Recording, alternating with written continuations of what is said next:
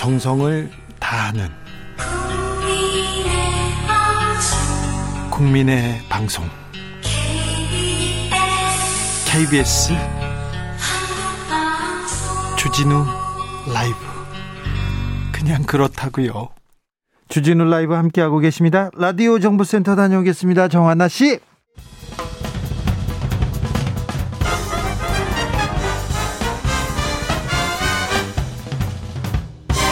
훅 인터뷰 모두를 위한 모두를 향한 모두의 궁금증 흑 인터뷰 코로나 4차 유행 쉽게 꺾이지 않고 있습니다. 정부는 현행 거리두기를 2주 더 연장하기로 했습니다.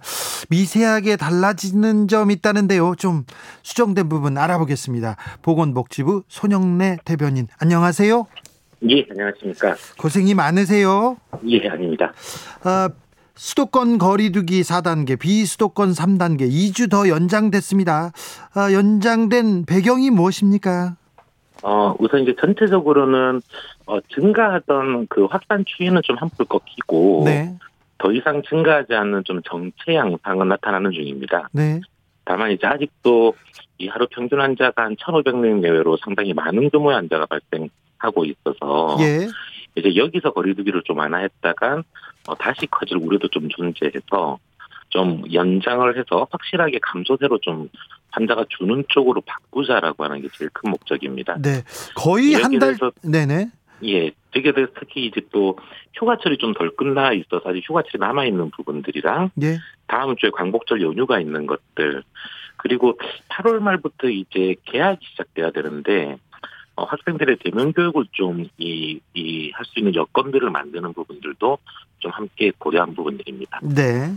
거의 한 달째 천 명 이상 확진자가 나오고 있는데요. 4단계로 단단히 조이는데 왜 안 줄어들어요?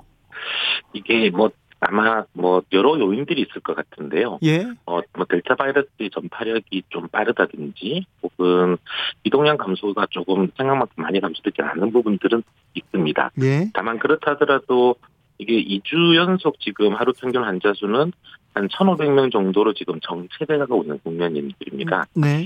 특히 조금 분리해서 보면 유행 중심 지역이었던 수도권 같은 경우는 어, 한 2주 동안 지금 900명대에서 조금 조금씩 줄고 있습니다. 네, 수도권은요. 네. 예. 제가 3주 전에가 한 990명이 평균 환자 수였는데 하루에 예. 어, 요번 주는 910명 정도입니다. 그래서 수도권은 좀 주는 추이로 아- 아주 천천히 줄고 있지만 어, 주는 추이로 가고 있는 중이고 비수도권은 계속 증가하다가 증가 폭이 좀 떨어지면서 이번 주 들어 좀 정체되는 양상이라서 현재 어느 정도 좀 이렇게 변화들은 나타나고 있다고 보고 있는 중입니다. 네. 거리두기 계속 2주씩 연장하고 있는데 그래서 국민들 피로도가 더 커지고 있다. 이런 지적은 잘 알고 계시죠? 예, 그렇습니다. 사실 뭐 국민들께서도 워낙 어, 이런 부분들 때문에 피로감도 커질 거고 불편이나 또 생활에 지장도 좀 있을 거라서 거기에 대해서는 참 안타깝기도 하고 저희도 참 송구합니다. 이 부분들은. 음, 다만 이제 아까 말씀드린 것처럼 이 델타 변이의 전파력이 좀 강해서 어 좀 쉽게 유행을 이 꺾어내는 전환들이 좀 느리게 나타나고 있다고 보고 있고 반면에 지금 지금까지 했던 거리두기로 분명히 유행이 더 증가하지 않게끔 하는 성과는 좀 나타나고 있어서 이번 2주간만 좀 더 노력한다 그러면 어 이게 유의미하게 좀 감소하는 국면으로 갈 수 있지 않을까라고 믿고 있습니다. 조금만 좀 더 참고 좀 함께 노력해 주시면 감사하겠습니다. 2주만 참으면 줄어들까요? 지금 말씀드린 것처럼 수도권 쪽은 계속 좀 줄어드는 이 패턴이었기 때문에 네. 저희가 수도권 같은 경우는 6월 말부터 시작해서 불과 4주 만에 하루에 한 300명대 환자가 900명대까지 뛰었습니다. 네. 그렇게 빠르게 증가하고 있던 것들이 지금은 이제 더 이상 증가하지 않고 조금 조금씩 떨어지고 있는 상황이라서 분명히 어느 정도 좀 효과는 나타나고 있는 것 같아서 여기서 조금 더 힘을 내면 분명히 이렇게 좀 유의미하게 떨어지는 국면으로 갈 수 있지 않을까라고 생각하는 중입니다. 이제는 비수도권이 더 문제인 것 같습니다.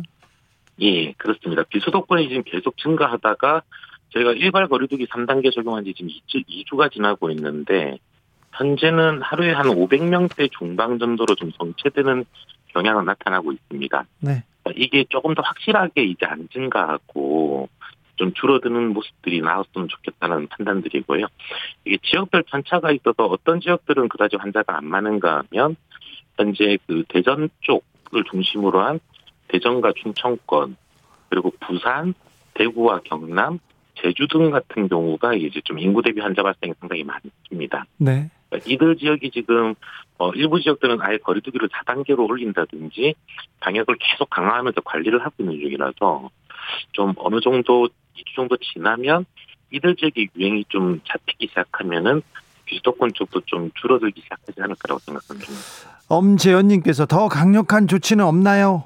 해야 합니다. 이렇게 얘기하는데요. 어, 4단계, 만약에 2주 동안 감소세로 접어들지 않을 경우 4단계보다 더 강력한 조치가 취해질 수도 있습니까? 그러면 어떤 조치가 취해지는 거죠?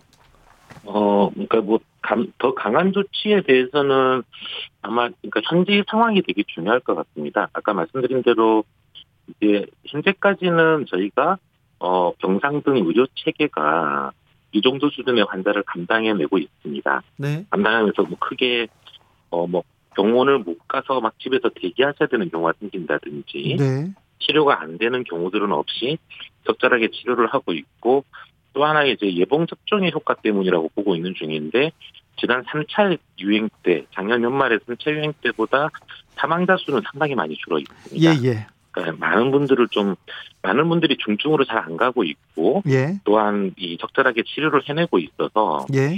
예전에 3차 유행 때보다는 거의 한 4분의 1, 3분의 1 수준 정도로 사망자 숫자는 작은 편이라 어, 이 정도면은 지금 저희가 계속 의료 체계가 좀 감당을 해낼 수 있다라고 보고 있는 중입니다. 위중증 환자. 여기서 계속 증가하면 그때부터 좀 문제라서 네. 만약에 여기서 또 빠르게 증가한다 그러면 그때는 저희도 좀 추가적인 조치를 검토해야 될 겁니다. 아무튼 위중증 환자는 잘 돌보고 있고 더 나빠지는 상황은 아니군요. 거리두기 체계 보완될 예정이라고 하는데 어떠한 방향으로 수정되는 겁니까? 일단 이번에 제가 좀 단기적인 것들을 좀 보완을 했습니다. 뭐 현장에서 단속을 하고 현장을 확인하다 보니까 생겨나는 좀 여러 문제점들이 있어서 일부 보완들을 좀 했습니다. 뭐 예를 들면 사실 제가 3단계까지는 직계가족 모임을 예외로 허용을 하고 있었는데 이런 이제 직계가족 같은 경우 어 이 사실은 식당이라든지 어떤 이용 시에 확인도 어렵고 또 그 부분들을 위반하는 사례도 좀 점점 나오고 있어서 이런 거는 좀 예외를 하지 않는 걸로 네. 조정을 한다든지 또는 학술 대회 같은 경우도 너무 큰 학술 대회가 좀 벌어지는 경우가 있어서 예. 학술 대회라든지 뭐 실외 콘서트라든지 뭐 그런 뭐 그런 부분들에 대해서는 좀 일부 보완을 했습니다. 이런 건 좀 부분적인 보완이고요. 예. 좀 근원적으로는 저희가 아마 계속 어 일단은 델타 변이의 좀 영향력을 확인하면서 한편으로 또 예방 접종이 지금 빠르게 확대되고 있기 때문에 이로 인해서 아까 말씀드린 것처럼 좀 사망자들이 계속 줄어들어 치명률이 낮아지고 있는 상황입니다. 네. 그래서 좀 긍정적인 요인과 부정적인 요인이 동시에 존재하는 건데요. 델타 변이 같은 경우는 좀 부정적인 요인일 것 같고 네. 반면에 예방 접종이 확대되는 것은 긍정적인 요인들이라서 음, 앞으로 거리두기 체계를 좀 이런 것들을 감안하면서 좀 여기에 맞게끔 좀 변화시켜야 될 필요성은 있다라고 보고 그 부분들은 좀 검토를 하기 시작할 예정입니다. 아, 코로나 확진자가 계속 나오면서 전담병원 그리고 선별진료소에서 일하는 의료진들의 피로도 걱정입니다. 걱정인데 아, 실질적으로 의료 인력 좀 확충해야 될 것 같고요. 그리고 또 좀 현장에서 일하는 분들한테 좀 보, 뭐 지원책들 그 보답할 수 있는 뭐 실질적인 지원 보상 이런 거 필요한 것 같습니다. 정부에서 이 부분 생각하고 계시죠? 예, 계속 그 신경을 쓰고 있습니다. 아무래도 말씀하신 것처럼 어, 워낙 또 무덥고 한 날씨 속에서 오랜 기간 이 의료인분들이 현장에서 고생하고 계시기 때문에 피로도는 상당히 누적된 상태일 거라고 생각하고 있습니다.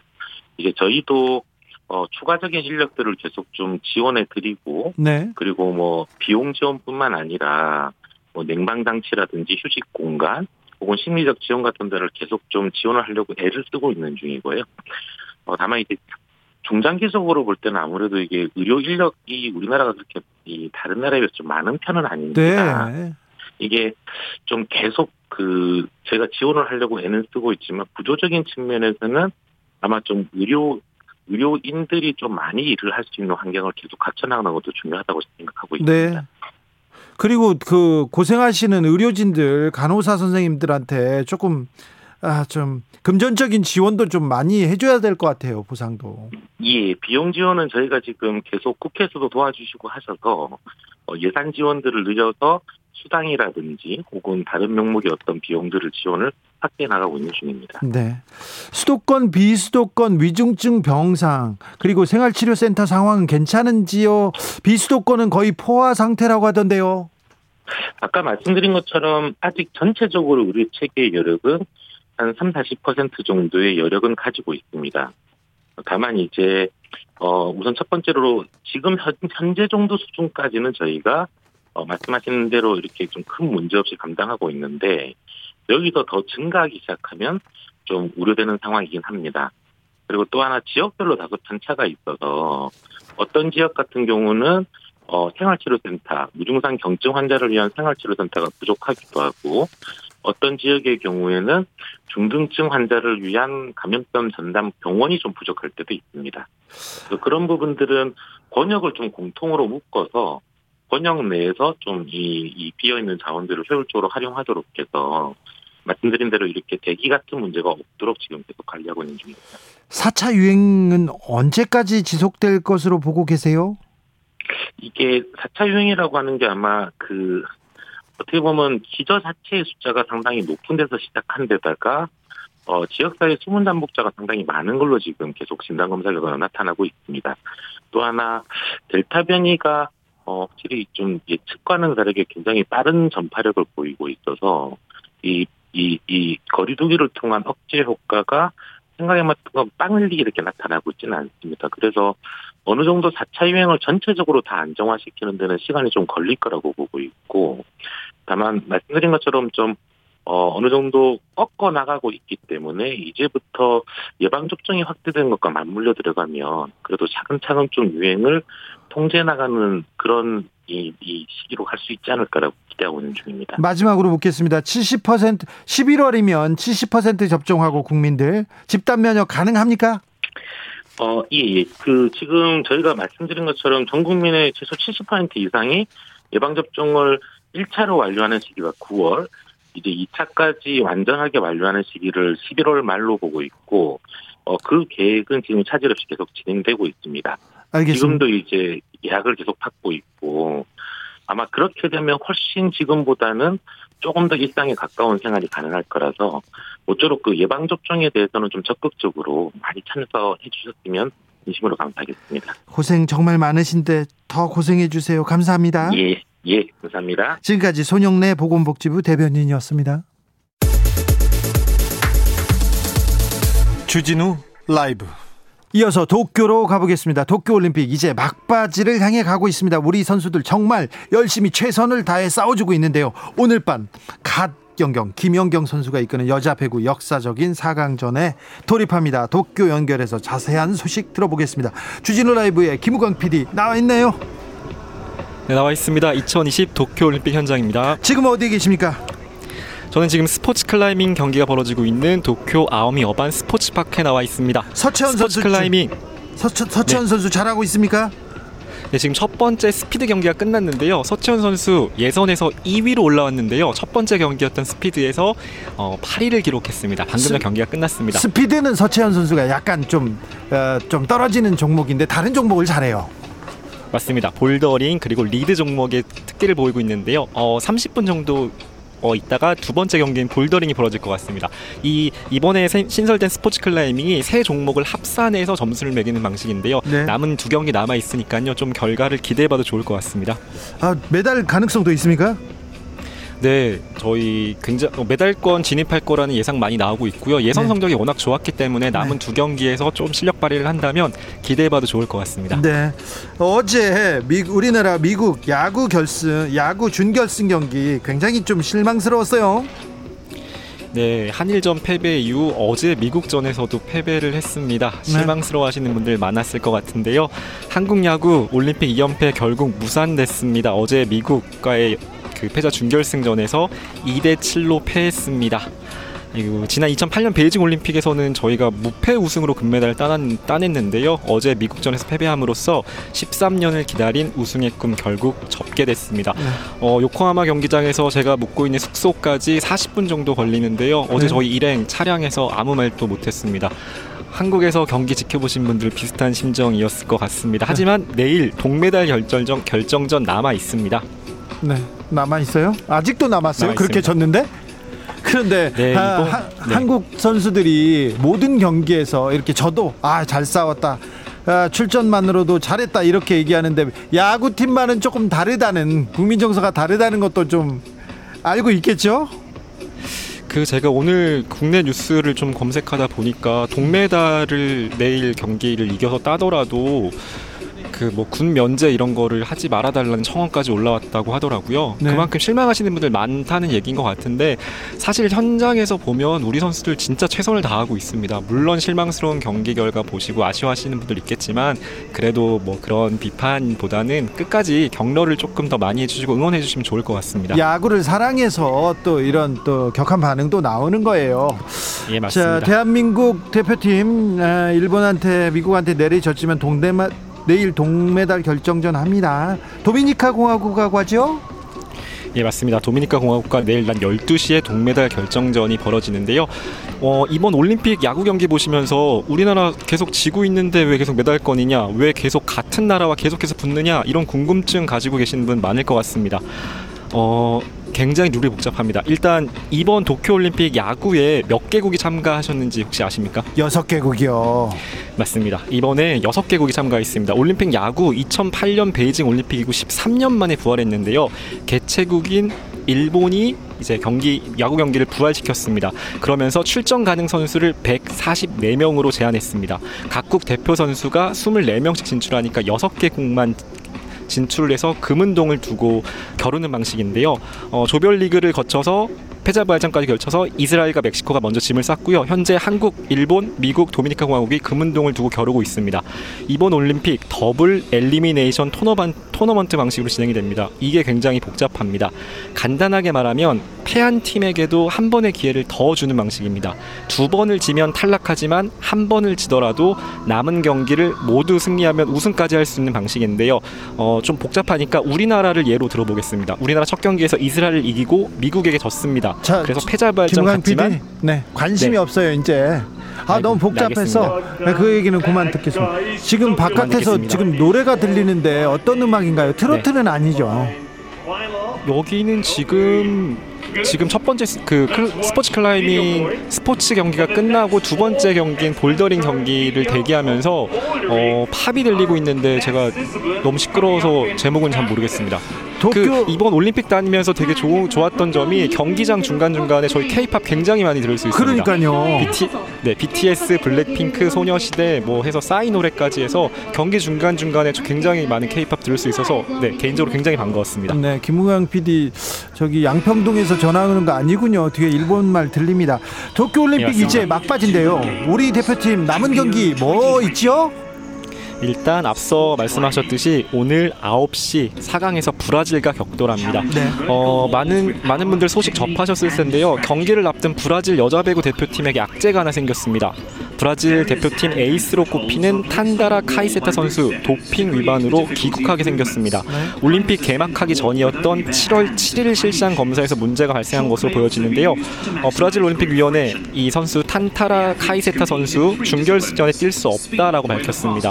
아직 어떤 약물인지는 구체적으로 밝혀지지 않았고요. 다른 브라질 선수들도 도핑 재검사 진행 중인 것으로 알려져 있습니다. 어, 탄타라 카이세타 선수를 제외한 다른 대표팀 브라질 선수들과 9시에 격돌하게 되고요. 어제부터 시작된 근대 5종 경기 진행 중입니다. 여기서도 우리 선수들 지금 좋은 성적 내고 있고요. 내일 오전엔 여자 골프 4라운드 있습니다. 폐막식인 일요일 오전 7시 올림픽의 꽃이라는 마라톤 예정돼 있습니다. 어, 원래 마라톤 항상 올림픽 마지막 경기였는데요. 지금 일본 너무 덥습니다. 그래서 약간 기존의 룰을 바꿔서 오전으로 시간을 옮겼고 장소도 조금 서늘한 삿포로를 옮겼습니다. 마라톤에서는 케냐, 케냐에서 우리나라로 기, 기화한 오주환 선수 메달을 노리고 있습니다. 황영조 선수나 이봉주 선수 같은 선수가 나와야 될 텐데요. 도쿄올림픽 취재하면서 경기장 이렇게 돌아다니고 여기저기 취재하면서 가장 인상적이었던 장면이 있습니까? 제가 이제 3주차 경기장 돌아다니고 있는데요. 거의 매일 두세 경기장은 돌아다닌 것 같습니다. 잊지 못할 경기 정말 많고요. 개인적으로 굉장히 자랑스러운 순간이 있다면 현재까지 저희 우리나라 금메달 6개 따지 않았습니까? 근데 그 중에 5개의 금메달을 목에 거는 순간에 제가 모두 있었습니다. 제가 이곳에서 메달 요정으로 불리고 있고요. 어, 인, 개인적으로 인상적이었던 경기는 우리나라의 첫. 번째 금메 네. 별로 금메- 중요하지 않아요, 그건. 김우광 네, PD가 개인적으로- 지금 금메달 네네. 요정이라는 거는 진짜 인정할 수가 없어요. 그리고요. 이거 저, 네. 저 개인적으로 첫 번째 금메달 안겼던 김재덕 안산 선수의 양궁 혼선 단메, 단체전 금메달 순간 굉장히 인상적이었고요. 예. 그 양궁장에 태극기 올라가던 순간이 정말 인상적이었고 그리고 남자 펜싱 사브르 단체전에서 금메달 따던 순간도 너무 좋았고요. 그리고 안바울 안창림 선수 유도 경기에서 그 결승전 진출에 실패하고 정말 경기장 바닥에 엎드려서 정말 대성통곡하다가 잠시 뒤에 기운 차려가지고 동메달 멋지게 목에 거는 순간 정말 인상적이었습니다. 저는 3주 아- 동안의 경기 모두 인상적이었고요. 잊지 못할 순간이 될 것 같습니다. 저는 안창림 선수한테 그렇게 마음이 갑니다. 네 맞습니다. 현장에서 보면 진짜 약간 죽을 힘을 다해서 경기를 치르고 있다 이런 생각까지 들 만큼 진짜 열심히 네, 경기하더라고요. 안창림 선수 인터뷰 해오세요. 네, 마지막까지 만날 수 있으면 좋겠습니다. 네 마지막까지 코로나 조심하시고요. 방역 후진국에서 고생 많으십니다. 네, 폐막식 이틀 남았습니다. 남은 경기 우리 선수들에게 많은 응원 격려 아끼지 말아 주셨으면 좋겠습니다. 서채연 선수 응원합니다. 여자 배구 대표팀 응원합니다. 파이팅입니다. 지금까지 도쿄 현지에서 자칭 메달 요정 김우광 PD와 함께 했습니다. 수고 많으셨습니다. 감사합니다. 정치 피로, 사건 사고로 인한 피로, 고달픈 일상에서 오는 피로. 오늘 시사하셨습니까? 경험해 보세요. 들은 날과 안 들은 날의 차이. 여러분의 피로를 날려줄 저녁 한 끼 시사. 추진우 라이브.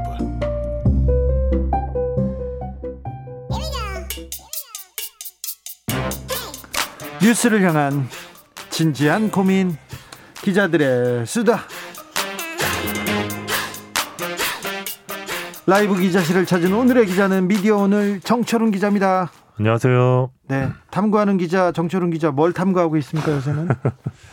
이것저것 아무거나 예, 닥치는 대로 하고 있는데 네 언론에 네.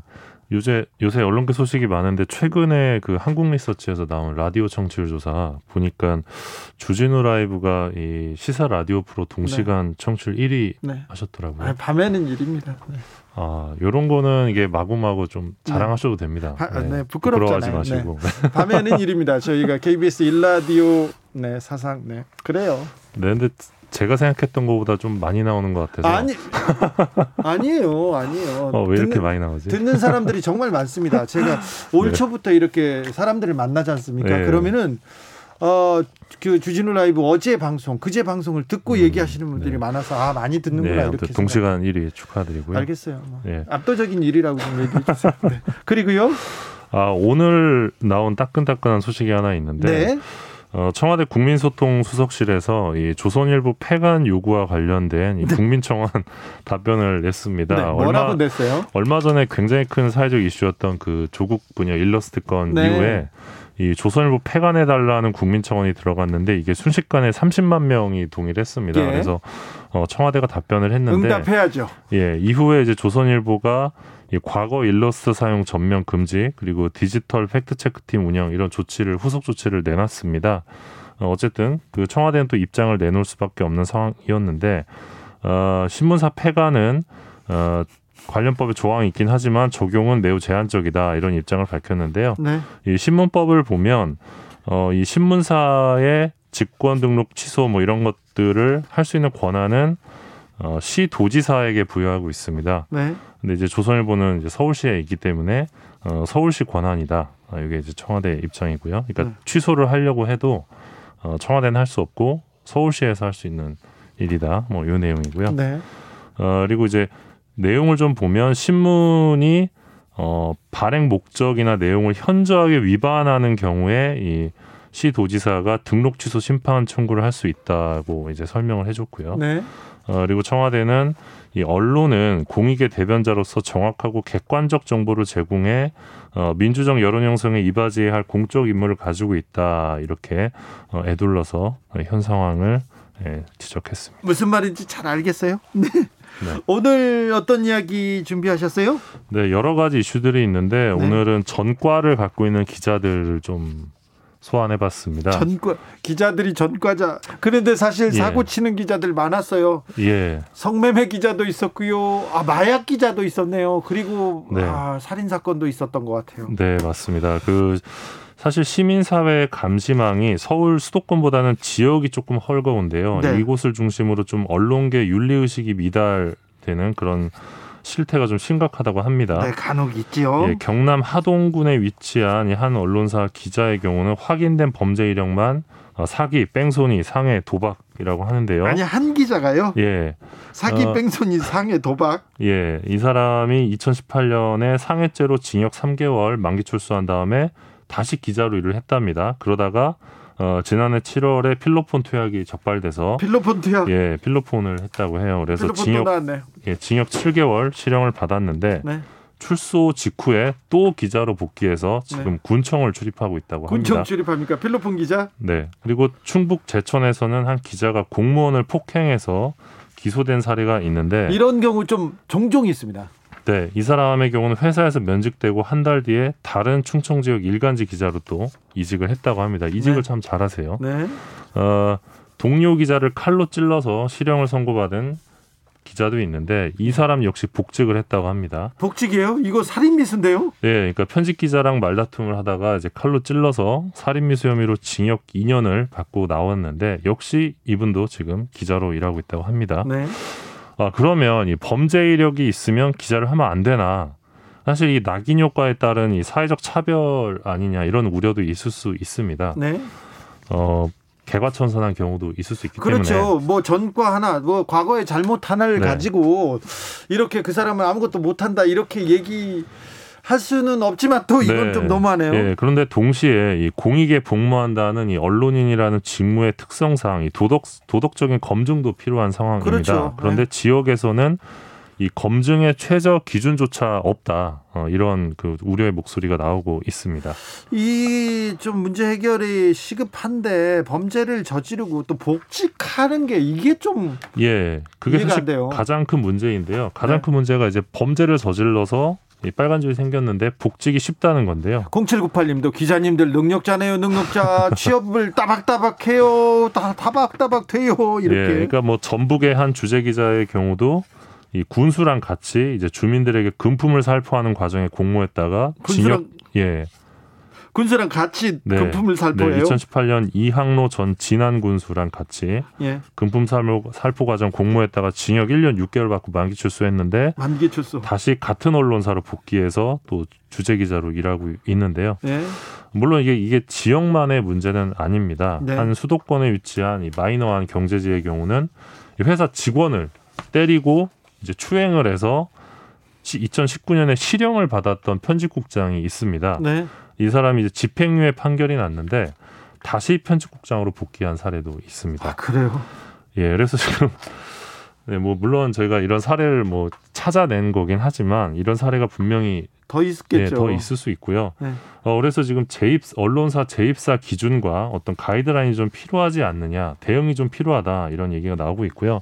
또 지방 지자체의 대응도 좀 중요하다, 공무원들의 대응도 중요하다는 지적이 있는데 어, 익산시의 경우는 이 전북 익산의 경우는 언론 지원 조례를 만들어서 이 출입 기자가 금고 이상 형을 선고받으면 1년 이상 홍보비 지원을 중단하는 그런 어, 조례를 만들기도 했다고 합니다. 네, 익- 다양한 이런 시도들이 필요하잖아요. 네, 익산에서는 얼마나 이런 기자들의 피해가 컸으면 이런 조례까지 만들었을까 하는 생각이 예. 드는데요. 예, 그래서 이런 사이비 기자들 혹은 뭐 실형을 선고받았던 기자들 네. 좀 사회적 논의가 필요해 보입니다. 참 마약 기자, 성매매 기자 이런 사람들을 좀좀 네. 부끄럽네요. 네. 네.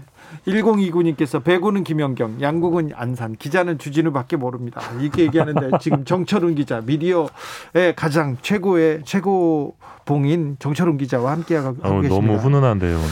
네. 8748님 네. 똑똑하다고 대통령 되는 것 아니고 말 잘한다고 정치를 이리 하는 거 아니라고 하는 것을 KBS 희망 주진우 기자가 보여주고 있습니다. 네. 그런 건 아니에요. 네. 어 부끄러워라. 다음 이야기로 가볼까요? 네, 이 포털에 떴다 사라지는 200만 원짜리 기사를 한번 소개할까 합니다. 아 200만 원짜리 기사가 포털에 떴다 사라진다고요? 네, 이 우리가 네이버나 다음에서 읽는 이 아파트 담보 대출, 뭐 예. 보험 소액 결제 현금화 뭐 이런 금융 보험 대출 기사들 이- 아마 기억하실 텐데요. 예. 이게 고가의 기사형 광고라는 사실이 이 홍보대행사 견적서를 통해 다시 한번 확인됐습니다. 이거 다 광고예요. 예, 그 미디어널이 입수한 견적서를 보면 이 언론이 기사를 써서 네이버 다음 포털에 내보내는 대가로 이 건당 200, 총 5건에 1000만 원 예, 부가세 제외고요. 이 계약을 체결하는 내용을 저희가 확인했습니다. 깨알 같습니다. 부가세는 제외됩니까? 네, 네. 기사 대상을 보면 아파트 담보 대출, 암보험, 실비보험, 치매보험 뭐 이런 소액 결제까지 여러 다양한데요. 네. 이 기사 본문에 꼭 들어가야 되는 게 이 하이퍼링크와 전화번호입니다. 네. 클릭하면 이제 바로 홈페이지로 이동할 수 있는. 네. 근데 재밌는 게 기사가 이 발행 뒤 120시간 5일 뒤에 삭제되는 조건입니다. 네. 왜냐하면 기사를 오래 놔, 놔두면 이, 이 기사에 낚여서 당하는 소비자들이 있잖아요. 예. 이 소비자들이 신고할 우려가 있기 때문이라고 합니다. 네.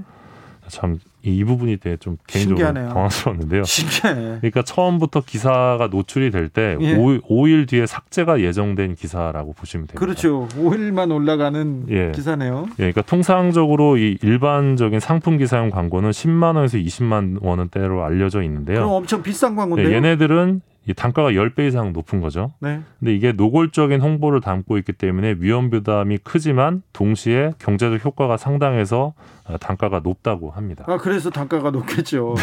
기사 품질은 어떻습니까? 이게 실제 기사를 보면 네. 기자가 직접 쓴 것처럼 좀 교묘하게 구성된 경우가 많다고 합니다. 네. 예를 들면 뭐 주택을 구입할 계획이 있는 직장인 사례를 설명하면서 어, 주택 다, 주택 아파트 담보 대출 금리 비교 전문 사이트가 최근 인기가 많은데 어, 은행에 방문하지 않아도 이 모든 은행의 금리와 조건을 맞춤 확인할 수 있는 곳이 있다. 그러면서 아파트 담보 대출 사이트 주소와 무료 상담 대표번호까지 알려주는 식입니다. 네. 그리고 뭐 깡으로 불리는 소액 결제 현금화 기사 같은 경우도 보면 불법 업체가 기승을 부리고 있다. 이게 기사의 리드입니다. 네. 그러면서 공식 등록 업체를 소개합니다. 근데 이 소액 결제 현금화의 공식 업체는 존재하지 않습니다. 네. 근데 이런 사기성 기사를 쓰면서 불법 업체가 기승을 부리고 있다고 쓰는 거예요. 자기들이 불법인데 네. 어, 이 사실 이 소액 결제 현금화 같은 경우는 급전이 필요한 사람이 이용하는데 고금리 대출의 사기 가능성이 높아서 이 정보통신망법상 불법이라고 합니다. 어, 앞서 이제 포털 뉴스제 평가위원회가 있는데 여기가 어, 이런 기사를 다수 쓴 언론사들을 퇴출하고 있습니다. 그런데 어, 퇴출당하면 안 되기 때문에 이런 기사가 나타났다가 사라지는 일이 지금 반복되고 있다고 보시면 되고요. 이 이미 벌점이 누적돼서 퇴출 평가를 앞두고 있는 언론사들 더 이상 뒤가 없는 언론사들이 주로 어, 이런 기사용 광고를 어, 내보낸다고 합니다. 노쇼 오케이님께서 피해자가 생기는 걸 알고 하는 기사네요. 그게 기자입니까? 그게 언론입니까? 예, 맞, 맞은 네, 맞는. 지적이십니다. 맞습니다. 예. 피해자를 양상하는 양산하는 그런 기사였어요. 네. 2081님께서 나쁜 기자를 기레기라고 하지만 죽지 않는 불사조에 빗대어서 기사조라고 해야겠네요. 문제 사고를 일으키고 다른 언론사에 취업하거나 다른 쪽에서 화- 맹활약하는 사람들이 있어요. 요새는 SNS도 있고 다른 채널이 많으니까 사고를 치고 뭐 뻔뻔하게 잘 살더라고요. 참, 맞습니다. 네. 그래서 지금 기사용 광고에 대해서 과태료를 최대 2천만 원 규정하는 이 신문법이 옛날엔 있었는데 이명박 정부 때 이 조항이 폐기됐거든요. 맞아요. 그래서 이거를 다시 살리는 개정안을 민주당에서 내놨는데 네. 좀이 신문법 개정안이 좀 빨리 통과가 됐으면 그렇습니다. 지금 좋겠습니다. 기사용 광고, 광고가 아니라 지금 피해자를 양산하는 네. 피해자를 낚는 그런 광고자 기사지 않습니까? 네. 이거 이게 되게 심각한 문제입니다. 심각한 문제입니다. 네. 다음으로 어떤 얘기로 갈까요? 예, 사실 이 미디어 바우처 얘기를 마지막으로 할까 하는데 네. 어, 프랑스가 내년 5월에 대선을 앞두고 있습니다. 대선 네. 미디어 바우처가 관심인데 우리나라랑 좀 비슷한 상황 같습니다. 여기가 뭐 진행자께서 프랑스 갔다 오셨죠? 아, 네, 저 프랑스하고 인연이 깊습니다. 프랑스 언론인들도 좀 만나. 에, 국경 없는 기자회 그 기자들도 만나고요. 르몽드나 뭐 네. 네. 여러 기자들하고 친구입니다. 그 로이터 저널리즘 연구소의 디지털 뉴스 리포트 2021년도 버전을 보면 네. 프랑스의 뉴스 신뢰도가 한국보다 낮습니다. 네, 비슷했었는데. 예, 이번에 많이 떨어졌는데요. 네. 미국에 이어서 두 번째로 최하인데요. 네. 지금 프랑스 미디어 시장이 단 두 곳의 미디어 그룹이 독점하는 구조로 가고 예. 구조조정 언론이 대량 해고 뭐 French 폭스뉴스 상황이 굉장히 안 좋다고 합니다. 네. 그래서 대안으로 등장한 게 바로 이제 미디어 독립을 위한 바우처인데요. 예.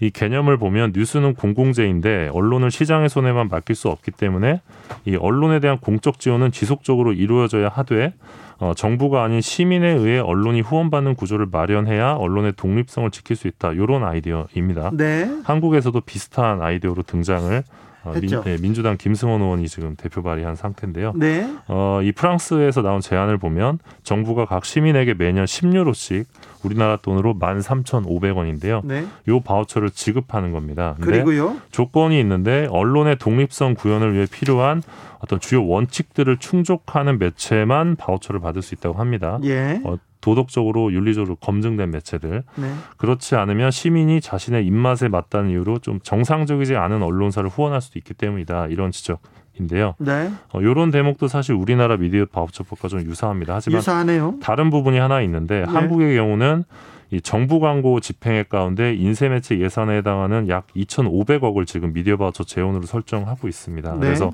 바우처 결과에 따라 정부 광고를 집행하는 아이디어인데 음. 프랑스는 좀 다릅니다. 프랑스는 언론 지원금이 따로 있는데 요게 한 1년에 7,400억 정도 됩니다. 예. 이 언론 지원 성격의 돈을 이제 바우처 예산으로 활용하는 거라서 한국이랑은 좀 다른데 그래서 지금 한국에서도 지금 정부 광고 예산으로 바우처를 지급할 게 아니라 별도의 언론 지원 성격의 기금을 따로 마련해서 재원, 미디어 바우처 재원을 만드는 게좀 어, 바람직하지 않느냐 뭐 이런 지적이 좀 나오고 있는 상태입니다. 프랑스가 몇 발자국 앞에 갔는데 이런 네. 경우는 또 재원 마련 이런 것 때문에 예. 근데 사실 재원을 마련하려면 언론에 지원을 해주는 게 어느 정도 사회적으로 용인이 돼야 되는데 네. 한국의 경우도 워낙 이 신뢰도가 떨어지기 때문에 그 저런 사람들한테 세금을 준다고 네, 왜 우리 또 세금을 주냐? 네. 네, 그래서 기금을 지금 마련하기가 좀 따로 마련하기가 어려운 상황이라고 합니다. 그렇죠. 어, 네. 그 세금이 지금 들어가는 언론사가 몇 군데 있어요. 우리나라도. 네, 근데 그 언론사들도 신뢰를 받지 못하고 있습니다. 예, 맞습니다. 그래서 지금 미디어 바우처라는 게 이 시민과 언론 사이의 직접적인 연결을 재창조한다. 그래서 언론의 신뢰에 기여할 가능성이 높다 이런 지적이 있어서요. 예. 한국과 프랑스에서 지금 동시에 논의가 진행 중인데 어떤 결론이 나올지도 좀 주목해 봐야 될 것 같습니다. 미디어 바우처가 언론 개혁의 키워드가 될지 조금 더 지켜봐야 되겠습니다. 지금 그 언론 개혁 법안들 네. 국회에서 지금 통과되려는 언론 개혁 법안들 어떻게 보고 계십니까? 어, 시간이 많이 걸릴 것 같은데요. 답변 드리려면. 짧게 짧게 좀 해주세요. 탐구는 어, 깊게. 예. 크게 두 가지 갈래가 있는데 법을 고쳐서 징벌적 배상을 하게끔 가자. 네. 그러니까 징벌 배상은 해야 되지만 지금 법은 좀 문제가 많으니까 고치자. 그리고 또 하나의 갈래는 어, 징벌 배상도 해서는 안 되고 법도 문제다. 그러니까 완전 반대. 그러니까 크게 두 가지 갈래인데요. 네. 어, 저는 이제 배상액은 좀 높아져야 된다고 생각을 하고 예, 그래서 저도요. 배상액을 높이는 방향으로 가되 좀, 좀 언론계에서 비판을 받고 있는 독소 조항 부분들은 조금 고칠 필요가 있다 그렇게 생각하고 있습니다. 아, 또 시간을 내서 그 부분은 정철훈 기자한테 자세히 알아보겠습니다. 기자들의 수다 지금까지 미디어 오늘의 정철훈 기자와 함께했습니다. 감사합니다. 고맙습니다. 교통정보센터 다녀오겠습니다. 김한나 씨.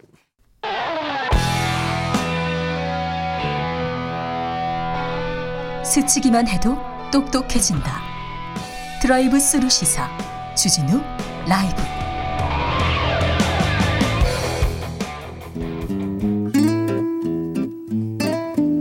현실의 불이 꺼지고 영화의 막이 오릅니다. 영화보다 더 영화 같은 현실. 오늘의 시사 시작합니다. 라이너의 시사회. 영화 전문 유튜버 라이너 어서 오세요. 안녕하세요. 네, 어떻게 지내십니까? 아, 항상 그렇듯이 좀 여러 일로 분주하게 네. 지내고 있습니다. 하루에 영화를 몇 편씩 봅니까? 영화 전문 유튜버들은? 아, 뭐 뭐 그렇게 막 엄청 많이 보진 않고요. 그래요? 많이 볼 때 이제 한 뭐 네 편 정도, 네. 예, 그 정도 보는 것 같습니다. 평상시엔 한 두, 하루에 네 편요? 네, 하루에 많이 봤을 때 네. 이제 영화관에서 네 편을 보면은 영화관에서 네 편을 예, 본다고요? 한 밤이 되죠. 네. 어우, 많이 본다. 네. 자, 오늘은 어떤 이야기로 가볼까요? 네, 오늘 이 핫한 이슈들, 시사들을 찾아보다 보니까 되게 재밌는 단어가 나오더라고요. 바로 부정식품이라는 단어인데요. 이번 주를 가장 뜨겁게 달궜던 단어입니다. 네, 아무래도 여름이고 또 식중독이라든지 뭐 이런 기타 여러 식품 관련 사건들이 나오다 보니까 부정식품에 대한 관심이 많아 보입니다. 아, 그것도 영화적으로는 그렇게 읽힙니까? 네, 네, 그렇죠. 네. 이 사실 그 부정식품이 뭔가 찾아보니까 이 보건범죄 단속에 관한 특별조치법에 따르면 식품위생법과 건강기능식품법상 영업 허가를 받지 않고 만든 식품이나 두 법에서 정한 각종 기준과 규격을 준수하지 않은 식품이라고 예. 규정이 되어 있더라고요. 그러니까 사람이 섭취하기에는 썩 좋지 않은 그런 네. 식품들을 말한다고 아유, 먹으면 안 되죠. 네, 생각이 듭니다. 네. 그래서 이런 부정식품들이 없어져야 국민의 보건에 되게 좋은 영향을 끼칠 것 같고요. 예. 특히 혹시라도 취약계층이 이런 부정식품이라든지 혹은 그 아래의 것이라도 먹는다고 당장 어떻게 되는 거 아니니까 하고 먹으면 안 될 것 같습니다. 절대 안 됩니다. 네, 그래서 그런 위험 때문이라도 관리가 필요할 것 같은데요. 네. 이런 어떤 부정식품 그리고 이 더위를 깨줄 그런데 딱 어울리는 영화가 있습니다. 네. 바로 봉준호 감독의 설국열차입니다. 아, 설국열차. 어, 젊은 사람들이 말하는 띵작이죠. 네, 많은 그렇습니다. 생각할 거리를 던져줍니다. 그때 당시에 엄청나게 흥행했었어요. 네, 아쉽게도 천만이 안 되고요. 930만에서 멈췄는데요. 어, 그래도 많이 봤네요. 엄청나게 많이 봤고요. 또 봉준호 감독의 다섯 번째 영화면서 그러면서 또 헐리우드 배우들이랑 틸다 스윈튼 딱 나왔죠. 크리스 네, 에반스. 크리스 에반스도 나왔고요.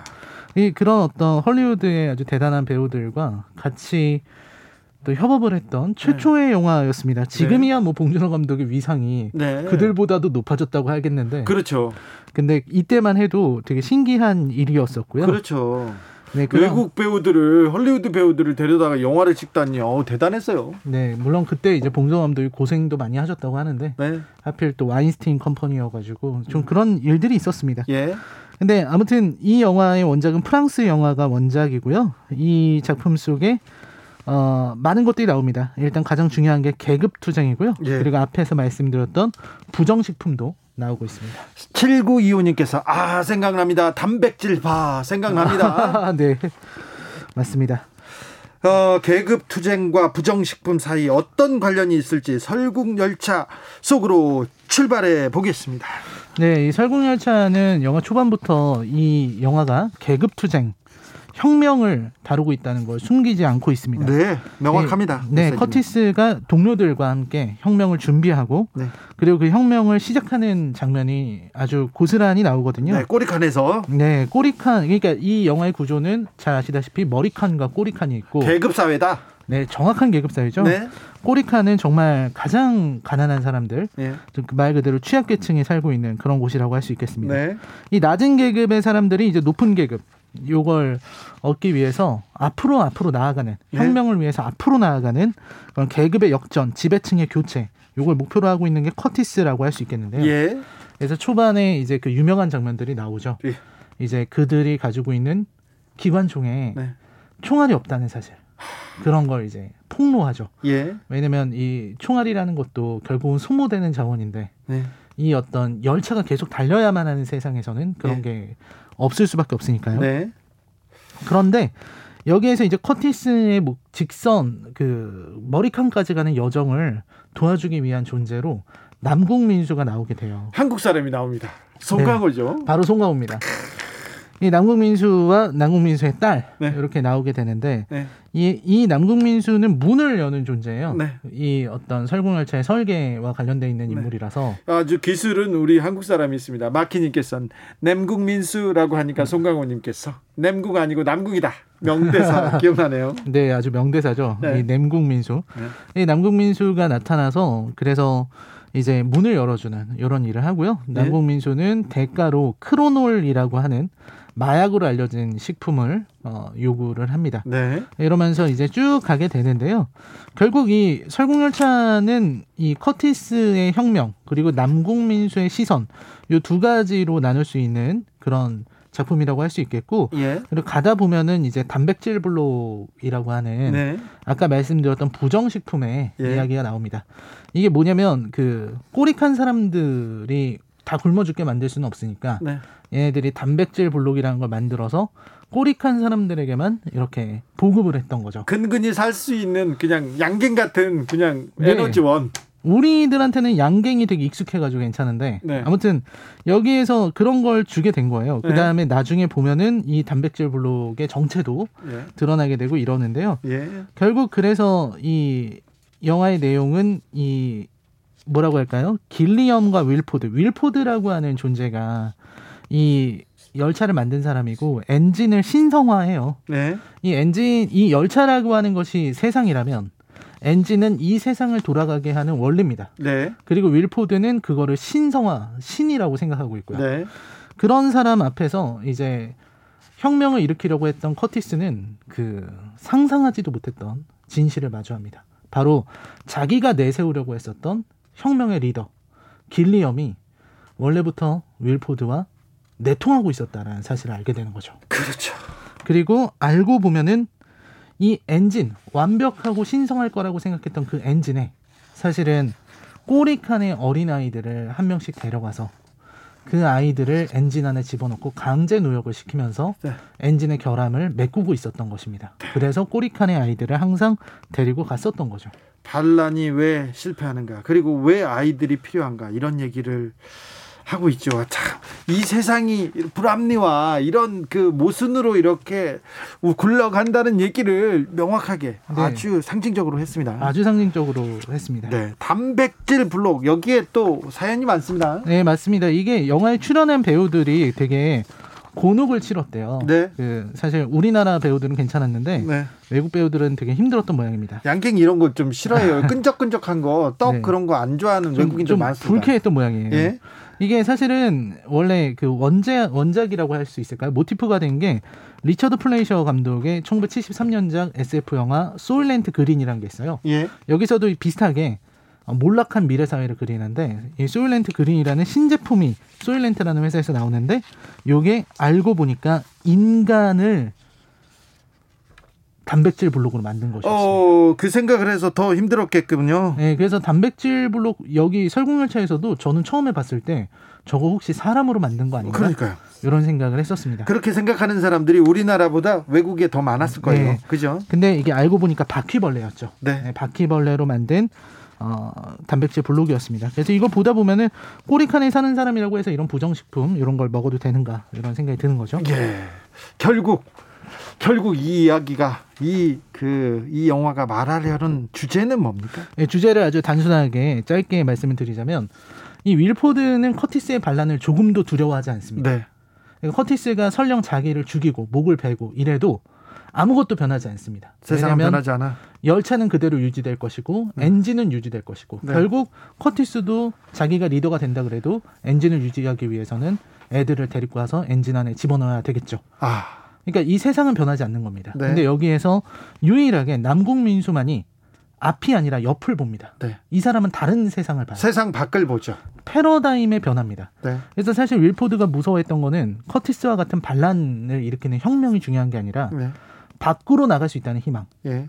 이 세계가 끝이 아니라는 그런 새로운 시각을 가진 사람들을 오히려 더 두려워했었어요. 이게 진정한 혁명이라는 거죠. 그렇죠. 진짜 혁명은 앞을 보는 사람이 아니라 옆을 보는 사람에게서 나온다라는 게 이 영화의 진정한 어떤 혁명이라고 할 수 있는 거고요.